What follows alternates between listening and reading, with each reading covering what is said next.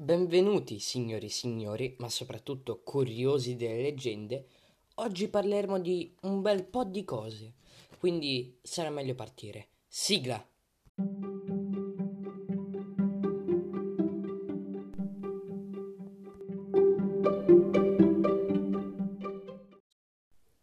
Le fate del rio Furuda. Una sera d'autunno di tanti anni fa, un povero legnaiuolo di Rodiano se ne stava ritornando verso casa, percorrendo un viottolo solitario tra castagneti e fitte macchie di ceduo. Curvo sotto il peso di una grossa fascina, fa, fascina, stava pensando alla sua misera vita quando, giunto in prossimità di un torrentello, ancora oggi chiamato Rio Furuda, notò con stupore una lunga distesa di candidissime vesti appese ai rami più bassi degli alberi, mentre un gaio cicaleggio di voci femminili giungeva da lontano fino a lui. Sospinto da viva curiosità, il brav'uomo si avvicinò cautamente al corso d'acqua e, quale non fu la sua meraviglia, quando giunto a pochi passi da quella lunga distesa di indumenti, vide tre bellissime ragazze che inginocchiate sul greto del rio se ne stavano lavando e sciacquando allegramente un grosso cesto di biancheria. Non osando avvicinarsi ancor più, il bravo legnaiuolo se ne stette qualche attimo ad ammirare quelle meravigliose creature. Indi se ne andò, ripetendo frettoloso il, eh, riprendendo frettoloso il cammino verso casa. Qui giunto non poté trattenersi dal narrare il tutto alla vecchia consorte che il mattino seguente volle accompagnare il marito nella speranza di poter ammirare le tre sconosciute fanciulle. Alzatisi di buon'ora, essi arrivarono rapidamente al rio, ma qui li attendeva un'amara sorpresa. Delle tre belle ragazze non c'era più la minima traccia, mentre la lunga teoria di bianche vesti, di bianche vesti era completamente scomparsa. Alquanto delusi stavano per riprendere il cammino quando la donna, fatti pochi passi, lanciò un grido strozzato. A breve distanza da lei tre grosse serpi se ne stavano tranquillamente adagiate al sole, tra i ciotoli e il torrente. Non è a dire il senso di smarrimento dei due che, sentendo nella presenza dei rettili qualcosa di magico e misterioso, se ne andarono a casa, evitando con cura di ripassare nelle vicinanze del rio. Frattanto le tre ragazze, che altro non erano se non giovini fate, erano riapparse nei pressi del torrente, continuando a lavare e sciacquare le loro bianchissime vesti.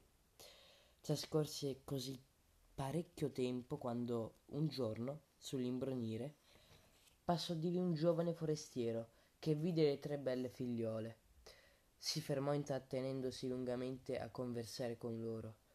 Prima di andarsene, egli chiese alla più bella se gli fosse stato consentito di poterla rivedere di tanto in tanto. A tale inattesa domanda si spense il sorriso sulle labbra della ragazza, che, fatta improvvisamente sera, esclamò con un filo di voce Certo che potresti. Dovrai però promettermi di venire un giorno sì e un giorno no.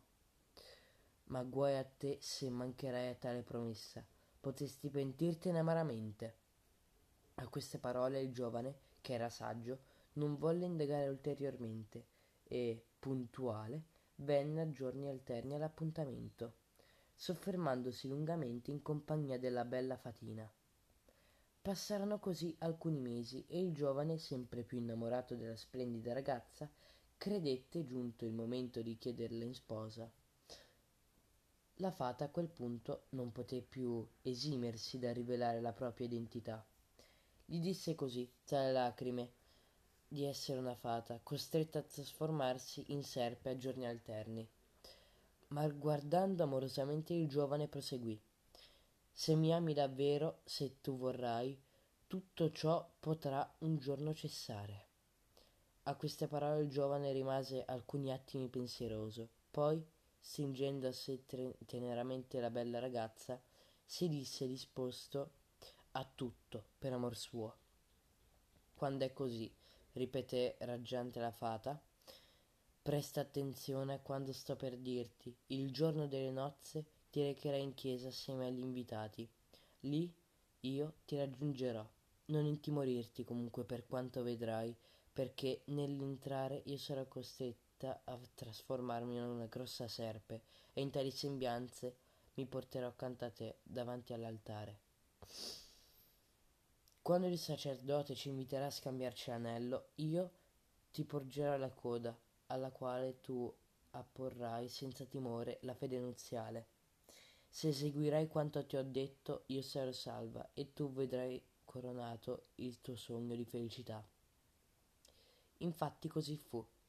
Il giorno fissato per le nozze, la piccola chiesa traboccava di invitati e di curiosi giunti da ogni dove per ammirare la giovane sposa, che nessuno conosceva, ma che sapevano di straordinaria bellezza. Da pochi attimi lo sposo era giunto davanti all'altare, quando all'improvviso dal bosco vicino si vide uscire un grosso serpe, che, emettendo fischi paurosi, entrò in chiesa tra le compensabili urla di terrore dei convenuti. Vi fu ovviamente un fuggi-fuggi generale, così che in breve tempo la chiesa rimase deserta. Soltanto lo sposo ed il celebrante, già al corrente del sortileggio, erano rimasti immobili davanti all'altare gli occhi fissi del grosso rettile che frattanto sbattevano nervosamente la lunga coda era giunto accanto a loro. Vi fu a questo punto un attimo di perplessità da parte del celebrante che pallidissimo in volto diede comunque inizio al rito porgendo infine le fedi nuziali al giovane sposo. Ebbene nell'attimo stesso in cui questi memore della parola della fata apponeva l'anello alla coda del rettile, l'incantesimo si spezzò ed il grosso serpe tornò ad essere, ma stavolta per sempre, la meravigliosa ragazza di un tempo. Sorte ben diverse, sorte ben diversa ebbero a seguire le due rimanenti fate. La gente del luogo, infatti, intimorita dalla loro circostanza presenza e temendone chissà quali sortilegi, pensò di ricorrere ad un santo anacoreta costringendola a trasferire altrove la loro dimora.